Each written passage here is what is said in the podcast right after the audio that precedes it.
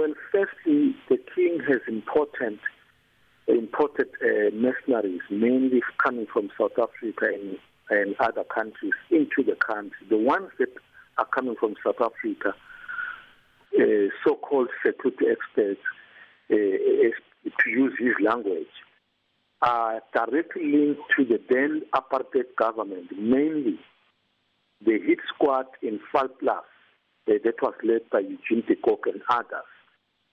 They were conducting, they are currently conducting roadblocks. They are deployed within the army and the police in Swaziland, wearing balaclavas covering their faces.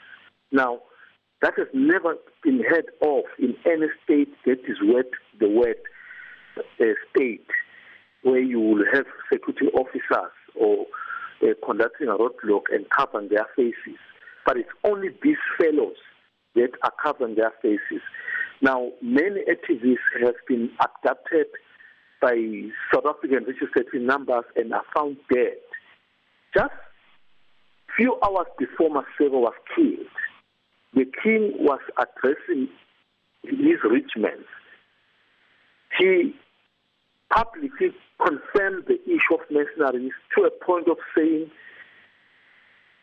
uh, people must not complain about mercenaries because they have brought us here. So they must be prepared to test the spear. So that's exactly what we're, we're giving them. And the next thing, Thulani Maseko is killed in his house, in his sitting in his couch at home from a window. What is very, very, very, very uh, painful is that just as he was shot, the car that these uh, criminals used,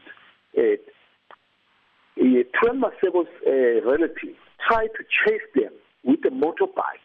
As he was chasing them, he, he saw police van and he flagged them down and they stopped.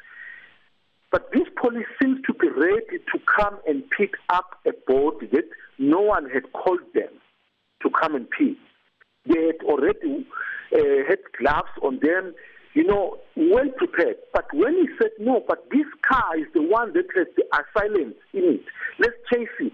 Guess what? They then said to him, no, you just chase it and take number plates, uh, you come back to us. But we are going to Maseko's homestead uh, to, to pick up the boat.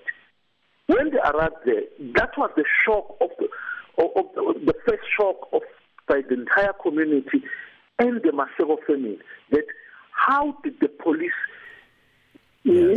know, know that Thulani has been shot dead? And mm-hmm. secondly, why were they so much prepared in a space of three minutes? Mm. They were already at the homestead. So that's why we are saying King Mswati must answer, and definitely the people of Swaziland must make him pay, and, and he must yes. pay for it.